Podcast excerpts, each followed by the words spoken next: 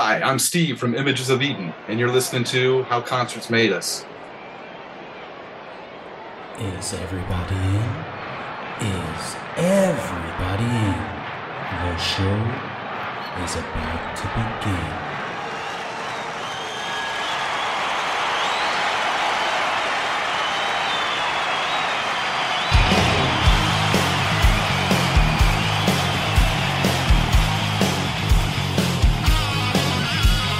Welcome to the podcast, concerts that made us, interviews and stories, tales from the bus. We love taking you back to when it all went down. The greatest live shows and the cheering crowd sound. It's concerts, concerts that made us, concerts that made us.com. On this episode, I'm chatting with Steve from Images of Eden. We chat about their latest release, Weathered and Torn, the music video for Count to Zero, which he directed, the upcoming tour with Michael Schenker, and much, much more. And you're gonna hear all about it. So, without further ado, let's get on with the show.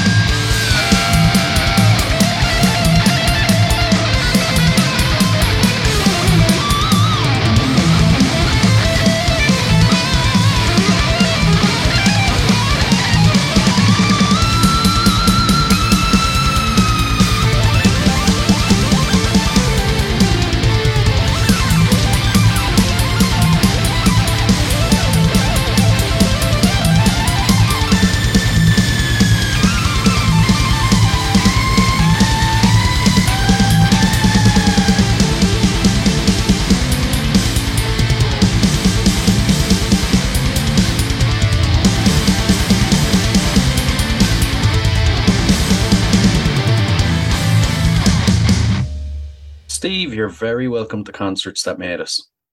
Thank you very much for having me. Oh, it's great to have you now. I'm looking forward to chatting with you now. So we opened the show with Coexistence. It's off your latest release, Weathered and Torn, which was released on September 16th. Would you like to tell us a bit about it?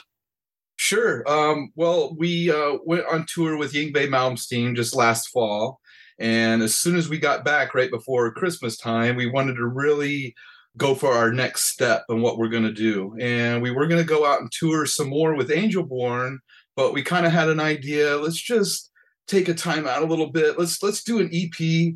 Let's get heavier because we all have that in our roots. And for what we've all been through the last couple years here in the whole world, I mean, everybody's kind of angry and upset. And we wanted to kind of put out a real organic reaction to all that. And so what we wanted to do is, is do this EP, show a, heavier side of ourselves, a true organic reaction to the last couple of years we've all had. And so we went with that.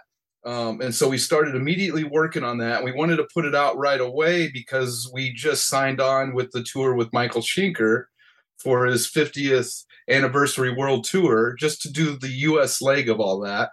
And so to to make the perfect storm, we've had to have our EP recorded and turned in on a certain date in order to have a release date before our tour started. So, with all that being said, there was a music video thrown right in the top of all that that we had to do as well. So, we just went to work. Uh, we had a lot of the ideas in our heads circling, but we just had to kind of get them laid out. Um, Gordon, who's our main songwriter, kind of puts these shells together. Then we all kind of take off with it, each individual instrument. And you know, the funny thing is, we live apart. We don't live at all in one state or city or whatnot. We all live all over the whole country. So, uh, in essence, you know, it's kind of like um, an assembly line over the internet. You know, we put the shells together, get the drums done, I send it out the bass, he gets done, leads are going on, rhythms, all vocals, all that. And so, but anyway, uh, to make a long story short, we were able to get it written, get it recorded, and uh, get it turned in in time. And thus, you know, September 16th, we've we've got the Weathered and Torn EP release. Geez, this sounds like a lot of pressure and a lot of kind of rushing to meet the deadline almost. Yeah, and I, I, you know, we felt rushed, but we weren't rushed. We just stayed on task. We didn't want to rush it. That's one thing you just don't want to do is just kind of settle for something, put it together, and put it out. We don't do that. So we did rush in a sense where we just kept very um, um, on top of the ball all the time and, getting all of our goals done to meet that date. So it all worked out. Yeah, yeah. And you mentioned it's heavier. Yes. you can definitely tell it's heavier than your previous work. What was the thought process like behind that? Is it a kind of a, a scary, you know, prospect for a band to go heavier? Yeah, I mean, it was sort of um, something that we wanted to try. I mean, we've we've always got the heavy tones in our music, but we're very melodic and it's a lot of heartfelt metal, you know what I mean? but we wanted to really uh, get in someone's face this time. I mean, just with the last couple years, and we talked to our record label about it, and we've been trying to break over into Europe and other countries other than the United States, um, which we felt we needed to go heavier to to get that key to unlock that doorway for us, so to speak. Now, that's not the only reason we we did it that way. Like I told you before, we you know we we were all had a reaction to the last couple years, just the governmental things, the uh, all the things that got put on us as humans across the globe. You know, shut us down. We couldn't go play music. We can't do this. You can't go to work. You can't do that. I mean, wow. I mean, and the craziness still hasn't ended. You know, uh, uh in the whole world, it's still going strong. So it's like, you know, we're we're a band that puts out a good message in our music with with hope and inspiration and never give up and, and and always try to be the best you can be. But we roll that up in metal music. We just wanted to get heavier on this one because it was organic for us for one. Um, and yeah we wanted to try a little something different. We just didn't want to stay status quo. We wanted to give you uh, another reflection of what images of eden looks like you know mm-hmm. and we we cover a wide spectrum of music a lot of the heaviness we have it all in our backgrounds from previous bands and, and growing up or whatever. We just images of Eden. We're a pretty mature group of guys, so we're we're putting these songs together that you may have heard from the past. Our Angelborn record, Soul Rise, yeah, they have heavy tones to them, but they're very melodic. and they're heartfelt and they speak to you. And uh, this time we just wanted to get really ultra heavy, you know, and and and give a delivery like that. Yeah, just let loose, so to speak. And Yeah. you mentioned you mentioned that you're kind of looking to break into Europe. I always find that interesting with American bands because over here in Europe, every band is like, "Oh, we have to break into the states. Once we break into the states, we're world famous."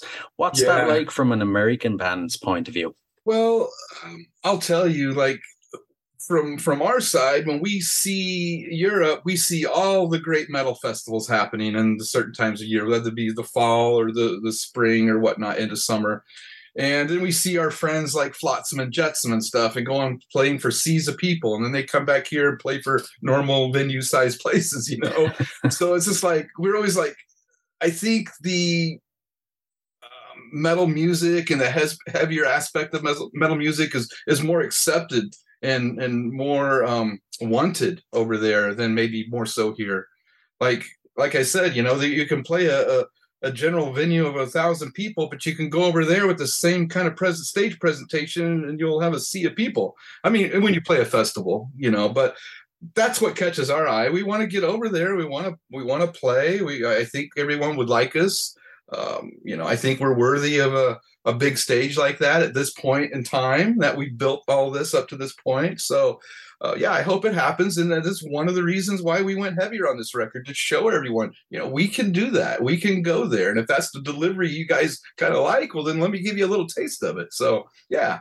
Well, after listening to the EP, I'm I'm fully convinced that you guys would be absolutely eaten alive in Europe. You'd be loved. There'd be just queues of people going to see it. Oh, well, that would be great. Yeah. Hopefully that day will happen one day. So we'll see. Fingers crossed, fingers crossed. Now, as well as being a drummer, you're also a director and producer. You done the video for Count to Zero, which is awesome, by the way. But Oh, what thank was you. the what was the process like? so all the videos that um, that images of eden has done um, i produced and directed them every single one of them and um, that's a whole nother story how i got involved with that business but um, it comes from my son kind of being in the film business and you know i kind of met a lot of people and uh, i just wanted to start trying to do some music videos because i had that thought in my head you know matching you know scene work with actually music and kind of trying to make sense of it so I've always had that fascination with that. But so when I got the opportunity to start creating these, producing, writing, directing these for Images of Eden, it was just been a blast. So I don't even know. This is like our seventh or eighth music video or something like that right now. I don't know, but uh, but this particular video and and how I kind of do it on all of our videos is Gordon, our our um, main songwriter, is a great lyricist. So his lyrics are really outstanding, and and I try to follow those and when I'm thinking and kind of dreaming up some storylines, you know, uh, what, whatever the case may be. So really, I take off on his lyrical content first, and that kind of sparks ideas of visuals, which sparks ideas for locations and how we're going to accomplish that. So for this particular video, Count to Zero is kind of interesting because the whole song counting to zero, the clock's kind of ticking back on us. You're running out of time. You got to be your best today. Pull yourself up out of the ditch if you're there right now and stand up, you know, because there, you you have a, a backing of support. You just don't know it. And so we're always trying to be lifting. But so so with that, I had clocks in my mind while I was thinking of this. There's this a clock timing type of thing. We're all living by the clock.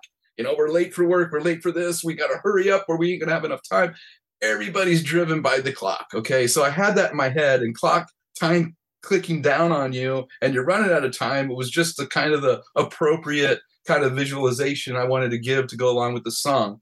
So once I had that in my head, I was trying to figure out, okay, now I want us to soar inside of the clock, and I want you to see the band inside of the clock playing with all the gears turning and everything. So I had to pull some some big timers out of Hollywood, which I happen to know, and they, they were able to do CGI and some green screen work and, and and VFX work with along with my really talented digital photographer um, uh, director of photography rather chris sheffield who who helped edit this and shot this so it was a team of experts with a guy's crazy idea that we try to make it work and i just try to direct it and make the storyline work appropriately. So a lot of work goes into it. Let me tell you it was like uh, 90 days of pre-production just planning it out getting locations creating the acting scenes camera work props you name it. There's so many things to cover and then bringing everybody in flying them in from all over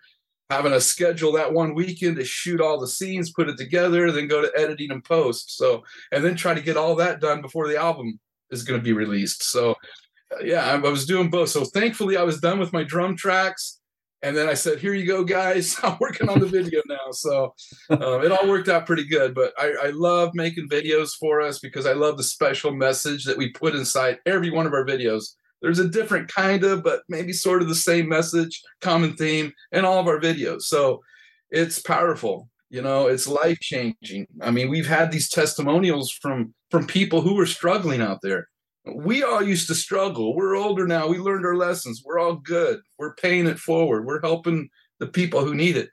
You know, and there's yeah. not many people who have the guts to stand up and, and metal music and say, I'm here to help you.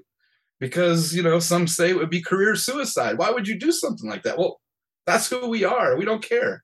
You know, I'm not here to to be a rock star. I'm here to, yeah, I, I love to play on big stages for a lot of people. I'd love to make good money at doing all this. Um, do I do that right now? No, I don't get to do that all the time, but it's a blessing every time we get to go do this. And uh, we're one of a kind, you know, and that's what I really feel that way. So when you come to one of our shows, there's people lined up at our merch table saying, wow, you guys had the guts to say that live. I, and, it, you know, it hit me, you know, and then they contact us months later how they've grown and changed and how their problems have been turned around just because they paid attention to one of our songs. Mm. Hey, it's it's all good. So yeah, that's that's the kind of uh the gold that you get out of this music. Yeah, that we play.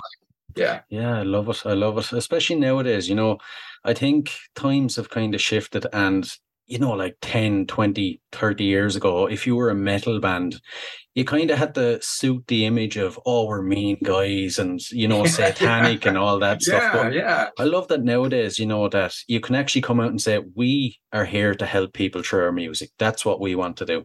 Exactly. Now, someone, some people may want to put you're a Christian band. No, we're not. We're not. Are we Christian? Yeah, sure. We believe in God, and we're trying to put a good message out there. But we're not a Christian band beating you over the head with the Bible, telling you what you should do and what you shouldn't do. Be more like me and not like you. We're not like that. We're just like, hey, we're just like you. We got problems. Uh, here's how we work through them. So I'm not going to sing about a problem and leave you hanging. I'm going to sing about a problem and give you a solution. That's the difference. Okay. So it'll be interesting to see how many other bands start doing that. I have a feeling a lot of newer metal bands would kind of, you know, follow yeah. that tra- trajectory. Yeah. But um, back to the music video. You're definitely not afraid of work. Like the drumming it wasn't enough. You had to like bring all this other work onto yourself. And uh, no, I know. I always say, "Why do I do this to myself?" Oh my gosh, uh, that sounds crazy. Sounds crazy. But something I was dying to ask you is, what factors go into making an engaging music video? Well, um, it really comes down to the treatment that you write for it, the storyline. I mean, for one, you got to pick the right song, of course. It's got to have a a catchy chorus. It's got to have a, a powerful meaning. And then from there, you just build visualizations on top of that. And um, I'm a very I'm a stickler by not making it cheesy or anything like that. I want it to be a, a real uh, a real sort of uh, feel that you'll get, so it doesn't feel fake or just acted out. So as you notice now, like Gordon was our actor, our singer. Gordon was our actor in this video because we talked about it. it was let's hire an actor and tell him what to do and whatnot. Like, well, like Gordon, you've been through some of these str- struggles and tribulations in your past. I mean, there's no better actor than somebody who's who's done it before, you know, and overcame it. And so, you know, I, I voluntold him, you know, it's kind of a funny word. Voluntold him he's going to be the actor for this. And he just did a great job. I just stayed behind camera and I coached him through with verbals.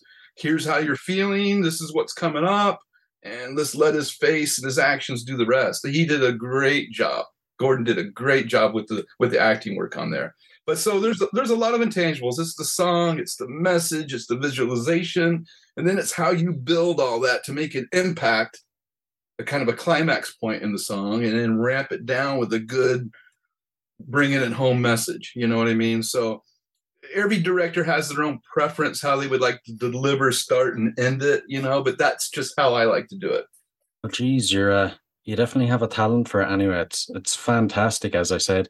Well, thank you. You know, for younger bands, say, or newer bands, do you need a massive budget to make a good music video, in your opinion?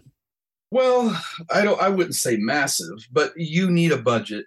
I mean, you'll you'll see the difference, you know, in the outcome. I mean, uh, and you know, we're just blessed to, to be able to do what we do, and of course, we put we sink some money into it. Don't get me wrong, because we want to put out quality stuff, and if that means us sinking some cash into it to make it the way we like it, that's the way it's going to be. So we don't have a problem with that. Of course, uh, it'd be nice if somebody paid for it, but listen, in this business, if someone pays for your work, they're going to be knocking on your door in a couple years suing you for the money. So you, if you can keep uh, this, the message to the young bands also, if you can keep your expenses in house without getting investors and people coming in and manipulating you later and whatnot, that that really helps in your build for your band. But it doesn't take a, a massive budget, but you do need a budget, and it just depends on what you want to do. And locations are the things that that cost the most normally you know um, is finding the right location. It's just like buying a house. The location is like everything Yeah. you know so your backdrop how you're going to do that. But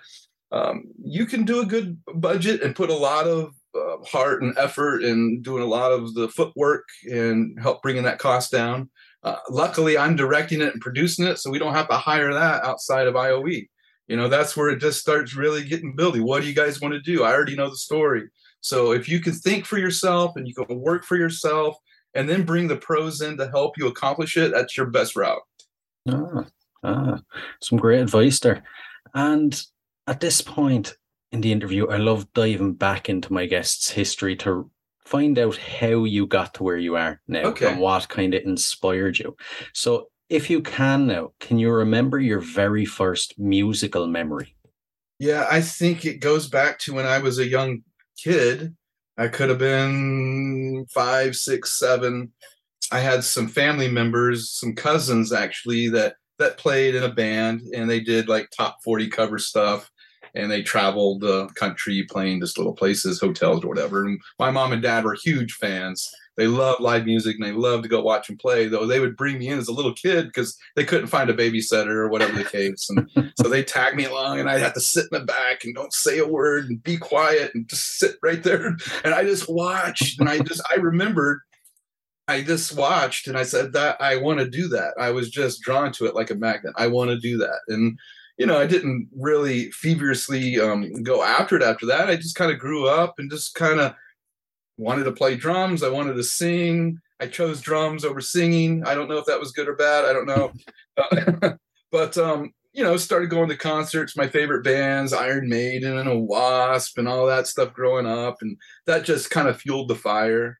And then I remember at 14, I just begged my dad. I wanted a drum set so bad. I, in my mind, I knew how to play drums. I just didn't have a drum set, you know. so Yeah. it's like he finally broke down, and, and we drove down and got a drum set. And then I got it home and set it up, and I was terrible. I didn't. I thought I knew how to play. I thought I knew, but um, you know, it just I just practiced because it was a real love of mine. Um, my parents were splitting up around that time. I was kind of a kid. I was alone. I didn't really have an outlet. I was into sports a lot, but I really loved music because music was soothing me and and helping me through my hard times. And so I hung on that. And um, you know, our, your parents never liked that. Like, Why are you doing? Why are you doing that? Do, go, come on, do something right. I'm like, this is what I love to do. And so I just pursued it really heavily as I got up to my senior in high school. I was already moved out of my house with my parents, lived about four or five hours away from where my really hometown was.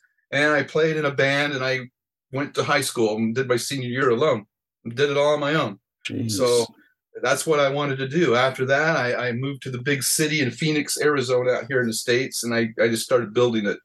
And from there, I, I was just in a couple of bands and then this one, you know, and uh, in between all that, I retired for about 10 years because I got married and had a kid, and I didn't want to be the dad that was never there, you know, and then 10 years later, he started growing up and music found me again, and, you know, and here we go. Then I met Gordon all of a sudden, and then he said, I got this Images of Eden thing. I'm like, I don't know, man. I I don't know what I'm going to have time to do any of that. But then we hooked up, and then all of a sudden something hit me. Is like I'm all in. Let's go. Grew my hair out, bought a new drum set. Let's go. And now we kind of joke about it. We went from couch to to sold out theaters in less than five years. So, jeez, it's crazy. It's crazy. Yeah. And you're proof that you can actually have the family and still be the rock star. you can. You can. You just yeah. gotta you gotta have your priorities straight, and you know a lot of people do it, and just make sure you're taking care of your business at home and squeak out for a little bit and come home and get back on it again. So yeah, just it's a juggling act, but and you got to be on your game, but it can be done. It's like you have the the best of both worlds when you get it right. So. Oh yeah. Yeah. Yeah. Sure. And Images of Eden formed 20 years ago, but you rebranded five years ago. What led to the rebranding? Well, um, Gordon was kind of like uh, almost like a, a one man band with the Images of Eden. He would have a lot of members that come help him, and they would do a studio recording, and then something would happen, and they would leave, and he had to get somebody else. But Gordon's always been the main writer and the main the main message giver behind all of this and whatnot. So it's always rolled with him as the center point, and it's just evolved over the, the, those first 15 years was just kind of a revolving door of them doing studio records and not being on a record label and um, just kind of doing them on your own. And uh, it, it was like that. Then when Gordon and I met, he kind of presented it all to me, and I just got a business marketing mind. He's very talented. I've got talents. We put them together and let's rebrand this. Let's get the right members in it. Let's get the logo right. Let's get our music message correct. How we're going to bounce this up into a next level from what he's already done and work it. Let's see what happens. Let's shop it with some labels and let's just see what happens. So we put it all together and you know it took us about a year or two to kind of put it together, you know, with the members and the music and the recording. It was kind of it was kind of couch coming coming off the couch trying to just all of a sudden put all this together again. So it took a little time to get started, but then we got signed to Pavement Entertainment. Uh, Bill Metoyer uh, produced our records. Um, the last two, Gordon and I produced this last one. We did it on our own. Um, but uh, yeah, we just built it from there. So as soon as we got signed, we, you know, we we had the avenues to go out and represent Images of Eden, the marketing and promo avenues. We got tours and went out with Metal Church and Doro and got to go on a couple tours with Yngwie, and now we're going out with Michael Schenker and Eric Martin. So those kind of things, when you're with a label representing you like that, it really helps you get to where you need to be. You know, so yeah, I think we did a good job rebranding. We're not done yet. I mean, we're we're we're we're getting this thing pushed to where it needs to be right now. We're branded it. We're there. We we know where we're at. We just got to turn the corner with it all right now. I think this tour is our turning point. I feel that. Must be very exciting though to know that you're at that exact moment where it's the turning point and bigger things lay ahead. Yeah, I you know, it's just something that you got to feel for. And I mean, I've after doing this for so long and and being in business period, you know, you just kind of have a feel when you know you're starting a business you're marketing it you're putting some investments in it you're polishing up you're making a sign you're you're getting customers or whatnot. You know it's kind of like that. You just feel like you built over the last five years and now it's the turning point and that's kind of what i feel. So we'll see we'll see if i'm right. I don't know i hope so. Hopefully hopefully. I'm sure you'll uh, i'm sure you will be. You've got a great product anyway. But um as you mentioned, you have a long history in music. You're a founding member of Born of Fire, as well as being in Images of Eden. Yes. But over the years, how has your approach changed to making music and touring? Well, um, I never got to tour with Born of Fire, but um, we made lots of music. Um, it's totally night and day from how I used to do it until uh, to how we do it now. Um, last time was more of we had five guys in one room and everybody's rattling off a bunch of stuff and we're trying to kind of decipher it and put it together. And it's a little tougher that way i would say. Yeah but you know that's how it was done then.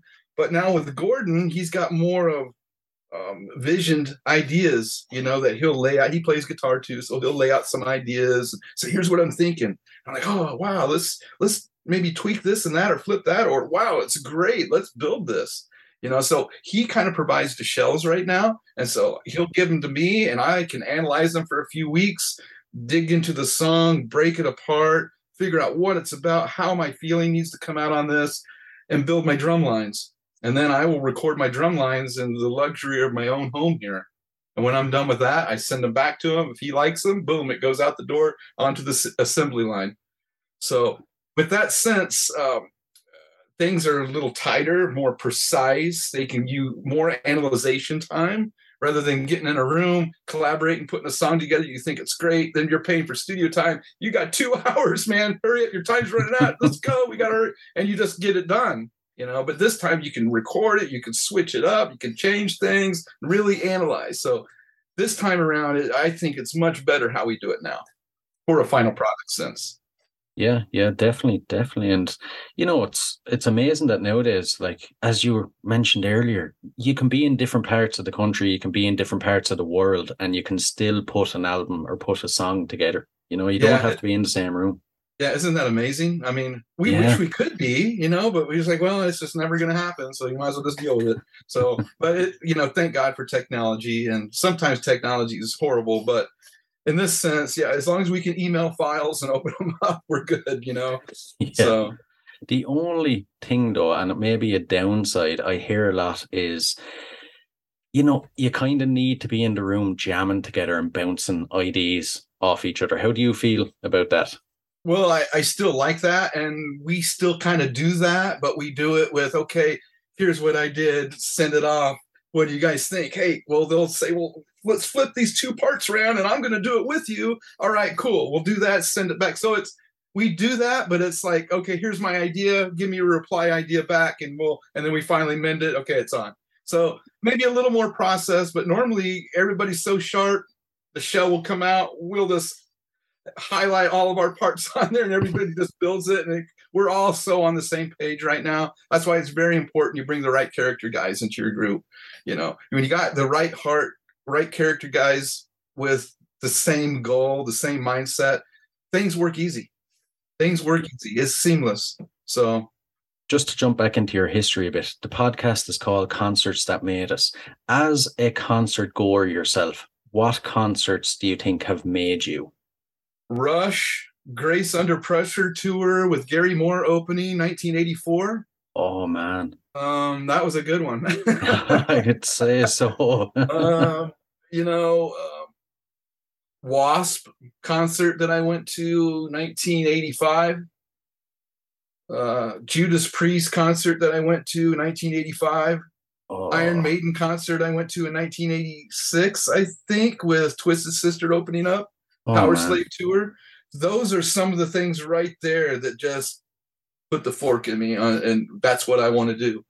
That's I would stand there like a little kid and just just watch, and I wouldn't be a fan just going off like that. I'd be watching, analyzing.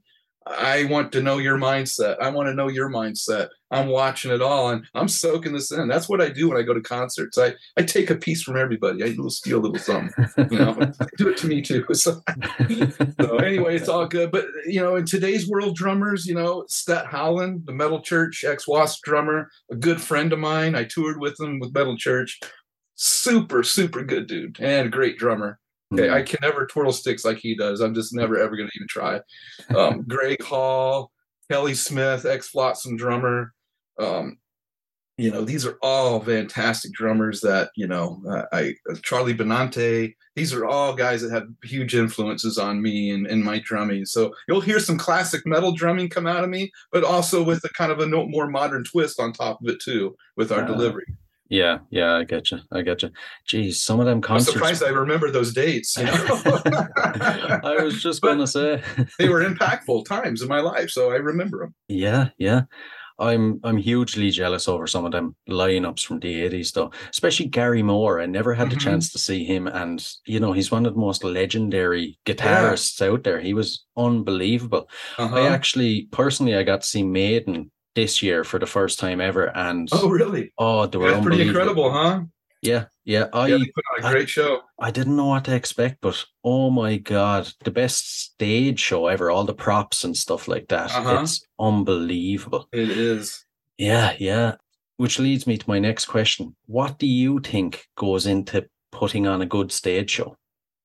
I mean, I love a theatrical stage show, so just things like Iron Maiden does with the theatrics and the the backdrops. And I don't know what you saw, but they had that airplane up in the air. It, Yeah. came down. It's like that kind of stuff. That's that's entertainment. That's a show. That has huge entertainment value. I mean, uh, when people come to see a, a band live, sure they're there to see your music and see you on stage going through the, the motions. But I mean, so much time is, is evolved. There's so many bands out there. You got to put on a show.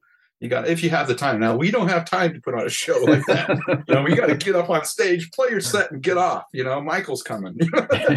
so, but you know, yeah, I'd love to do that. I mean, one of the kings of theatrics on stage is like King Diamond. You know, I know he can be a little evil and whatnot, but he puts a great, great stage show on the theatrics and everything that goes into that is like humongous. That's a lot of choreography. Everything that you got to do that takes a whole nother stage manager to handle all that stuff, you know, and make sure everybody stays safe. But yeah, prop stage show. If you can incorporate something, if it's small, something, it, it really helps your show.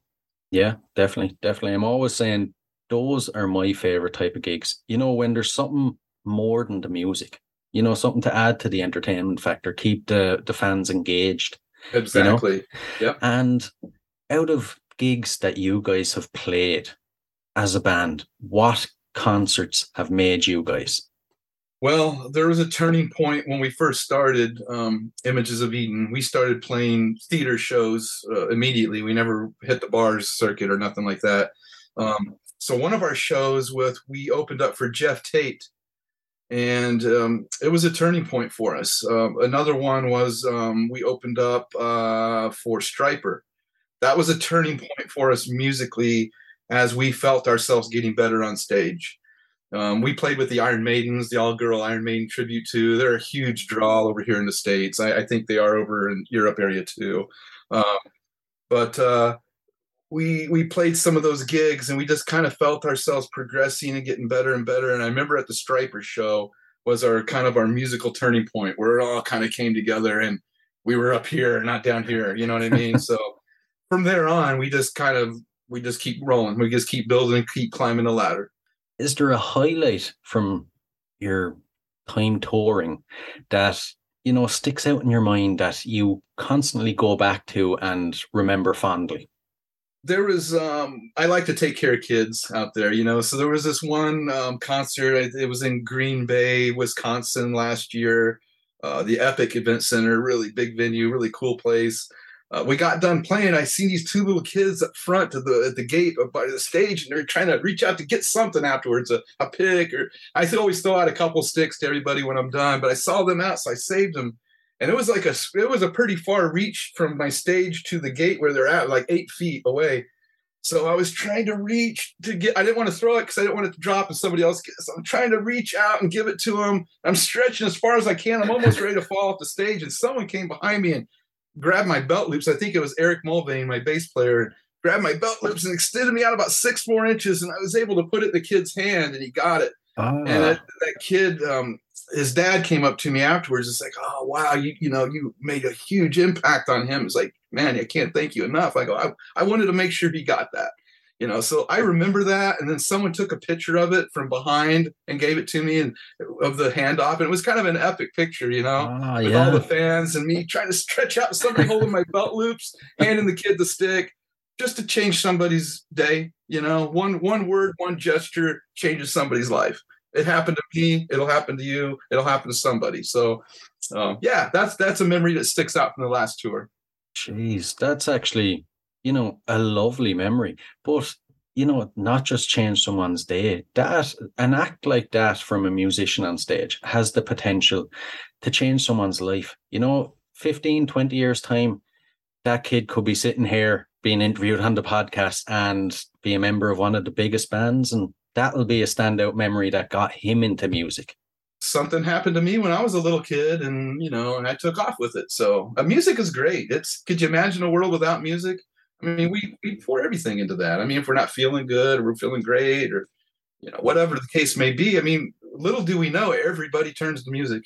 You know, Yeah, exactly. point in time in their day. So, but yeah, it's it's great to go out and put a smile on somebody's face, and then be able to go up and rip the stage up with some double bass at the same time.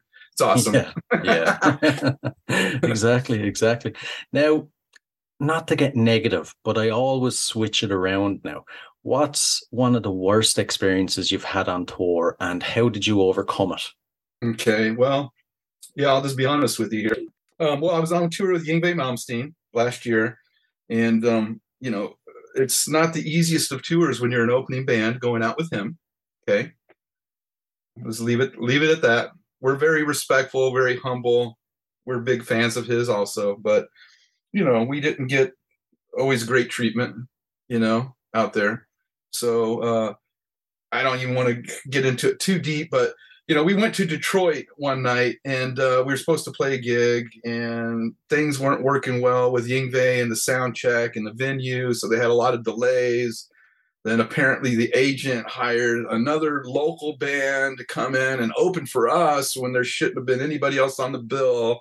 So therefore, they took all of our stage time up, and then so there was hardly any time for us to play. So before Yngwie was supposed to go on, because he don't when he's supposed to go on, he, he starts. If you're on stage, you got to get off. You know, so that's kind of the deal. So you know, we just kind of got screwed over a little bit, and it was more than a couple times. And that one kind of took the cake. I was just really angry, you know, that we travel all these miles through cold and whatever, and we get there and you know and, and, and we have to deal with that so i was angry but i just um you know I, I don't know what we did. We just got through the night. We got to play like three or four songs. The sound guy couldn't get his stuff together so we were getting ready to play. He just couldn't get it together so i'm like oh screw it. Let's just pack up. Let's pack up and go. It ain't gonna happen. Everybody's watching. I was like so i start packing up and he goes oh i got it working. Okay unpack real quick and plug back in and we didn't get, get too far into packing. And then we played three or four songs and we got cut off and had to pack everything up, load up, and go to your hotel and go to the next city. You know, it's just it's deflating when that stuff happens to you. you, you yeah. You know, it's a rolling production. You you travel, you want to go, you want to set up, you want to play for everyone and get your kind of your worth out of all that you went through to get there. And sometimes it don't happen. The next day we all had to just group up, say, guys, some days are bad days. Okay and we just need to be blessed that we're here. And today will be a better day. And it was you know we i don't know where we went but we ended up going somewhere else and we had a sold out show and everybody went nuts and it was fun. So it's just you know things happen on the road and you know when you're the opening band you're going to feel the brunt of it sometimes. So that's just the way it is. I feel like that's such you know a tough and a horrible situation to be in because i feel like you know you have to be respectful and i feel like there wouldn't really be much opportunity to bring that up to make a change you know with anyone. Oh i did. Oh i brought it up. Yeah, nobody cares. Nobody cares. Yeah. so it's it's all good. You just you chalk it up like it's the music business man.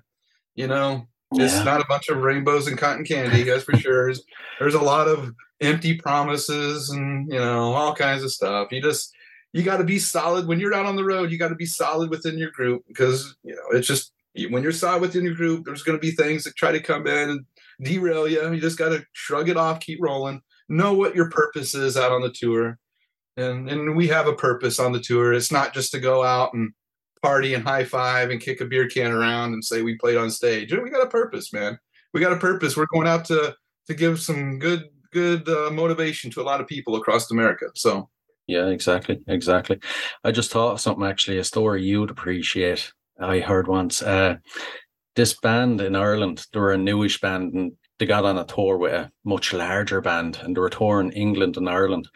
And the larger band wouldn't let the drummer have a bass drum. What? What did he? What did he use? He just had the snare and the cymbals and the toms. What? Wouldn't wow. let him have a bass drum. Okay. Well, that's a deal killer for me, man. yeah. yeah. No tour.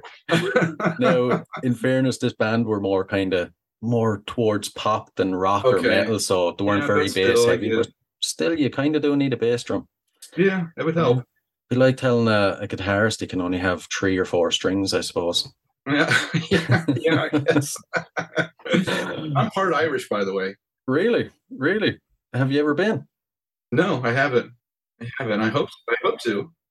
You should. You should. It's a, a beautiful spot over here, especially in the summer. It's we always say, why would you go to Spain or the Caribbean when you have a beautiful summer in Ireland? Oh man, I'd love. I think I'm um, I'm half German, half Irish.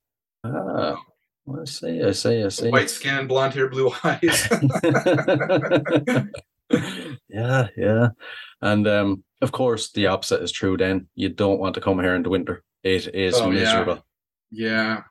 Or especially this winter, right? Uh, everybody's str- getting ready to struggle over there this winter. All right. Yeah, yeah. I don't know too much about that, but I know it's uh, kind of a bad deal. It is, yeah, yeah. With prices of everything going up, and you know, Mhm. and then we'll be getting bad weather and stuff like that. But Yeah. you know, you have to find the the brighter side in it as well at the same time. well, hopefully I can come visit you in the spring. Maybe that'll be Yeah. better. Yeah, exactly, exactly. We'll uh, we'll have to hook up and have a Guinness or something. Oh, for sure. Maybe more than one. Yeah, yeah.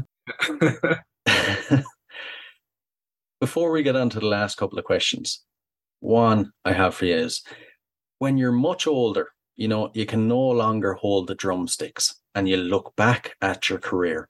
What needs to happen for you to feel fully fulfilled? Well, before I reach that point, there's a certain place I want to reach with this band, and that is playing for seas of people. You know, I'm, I'm you know, kind of uh, making a documentary of our whole story. The story's not completed yet. It's going from we started on the couch, and it's going to end we're playing for a sea of people, and it's going to tell that story how we got there. We're, right- we're you know we're right about eighty percent of the story right now. It needs a turn. Um, you know, I wanted to do that, but um, as I get older, I think about that now as I'm in the game now. Will I be proud when I'm done older? I'm working on that right now. Okay. And I'm living, I'm doing everything I can now while I'm able to. And so when I am older and not able to do this, I can look back and be proud and know I have pieces of recordings in time that that will never go away. It's a, a snapshot in time. Every one of your albums, pictures, or whatever it may be, it's a snapshot in time. It's timeless. Yeah. Okay. So, you know, I'm I want to make a mark and know that I left a positive mark on this place before I go. Now, if I can do that, I'm good. I love that. I love that answer. It's uh, the sincerity in it, you know. And as well, what I was thinking was, as hard as you work and as hard as the band works, you know, I'm sure that whatever happens, you know, you'll have achieved great success. That's that's right. And you know, we're living it right now. I mean, success is a journey, it's never a destination. Because if you're there, then what? I mean, it's always a journey, it's always a stepping stone.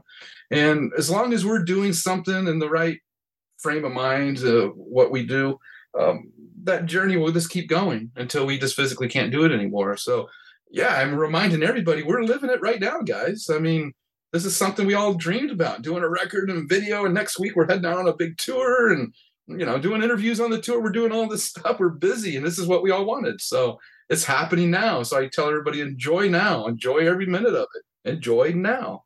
And uh, tomorrow when we don't have nothing to do, we'll figure out something for that, you know, but enjoy now. And that's what we're doing. And I think we're putting high quality time and efforts and, and outputs on our pro- production to, so we'll be proud in the future you know no question All about living in the moment. And Yeah. future plans. As you said, you're heading out with Michael Schenker. Would you like to tell us about it? sure um we're heading out actually looking at my calendar we're leaving on monday next week to head out to california to start the tour um tours uh tour stops are already selling out. I think we got six sellouts so far on the tour and hasn't started yet.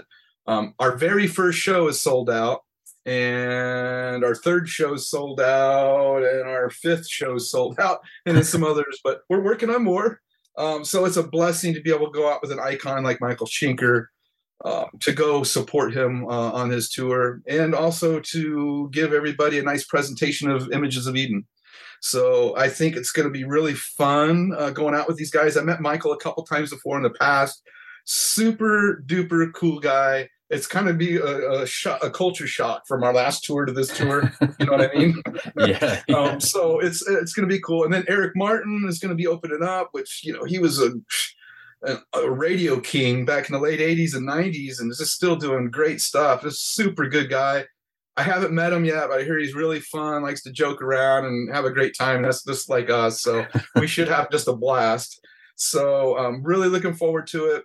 Um, I think this is going to be one of our best tours to date. You know, just with the the friendliness of everyone, the organization, the tour manager is on the money on everything, and I'm normally the tour manager and we go out. So we like perfect. You, are doing everything right, Steve. You're doing everything right. All right, great.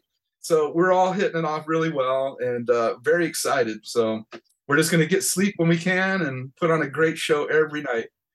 Geez, you're after getting me excited for it now, and I'm like five thousand miles away. sounds sounds like it's going to be epic. And is there anything locked in further down the line? Europe?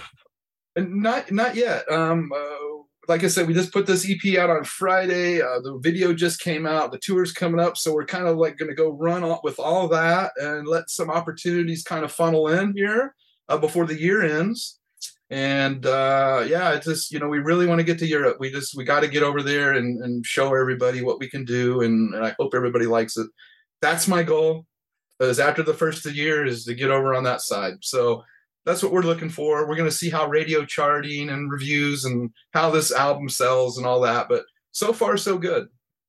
Brilliant, brilliant. And when you finally do make it over here, don't forget about Ireland remember you're half Irish. You have to it's come. on the top of my list. brilliant, brilliant. So we'll move on to the last couple of questions now. Everybody gets these, so you can't get off the podcast till you answer. I'm afraid. Okay. If there was an artist or performer from history you could see in concert for one night only, who would it be? Okay, Elvis Presley. Really? Mm-hmm. Ah, why so? Well, well, you know, my parents were a huge fan. I know he was an icon of his time. He still is today. I mean, and I would just love to go see him perform. He was the ultimate performer. Yeah, yeah. I'm uh I've said it before on the podcast. I'm a massive Elvis fan. When I was uh eight and nine years of age, I started collecting all his records. Oh, really? Oh, yeah, interesting. Okay. Yeah, I'm massively into him. And nice. I'm always kind of shocked when people give that as an answer, or I'm shocked when metal guys give that as an answer. You know, but it's good to see he's uh he's still in people's thoughts, I suppose, even today. The next one, so if you could be locked in a room with any performer or artist from history, living or dead, for 24 hours, who would it be? Let's see. Um, this is a tough one. Um, Neil Peart. Right, right. Neil Peart what would you hope to learn? Oh, well, I would just try to pick up anything I could. I don't know. I mean, really his thought process behind writing his drum riffs the way he does. Yeah, yeah. Good choice, though. Good choice. And the final one if there was a song that could appear on the soundtrack to your life, what would it be? Mm. Could it be one of my songs? Yep, yeah, any song at all. Uh, in memory of me on our last album, Angel Born. Ah, Right, right. If you have never heard that before, check it out. It's it's pretty crazy. Right, right, right. Perfect choice. So, listen, I've really enjoyed chatting with you now for the last hour. It's been really informative and really enjoyable. Thank you. Me as well. Thank you very much.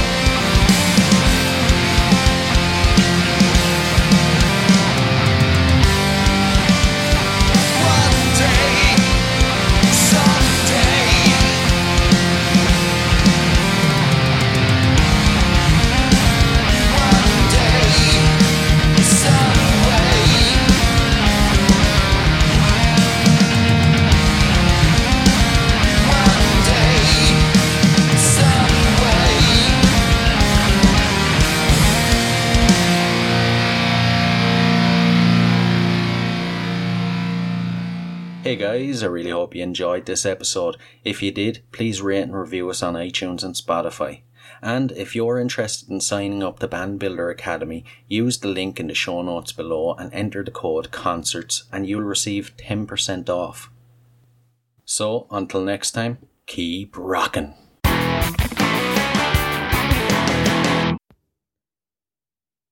Hey, hey, what are you guys still doing here? The show's over. It's over. You can go home. Go on. We'll see you next time. We'll be here. Bye.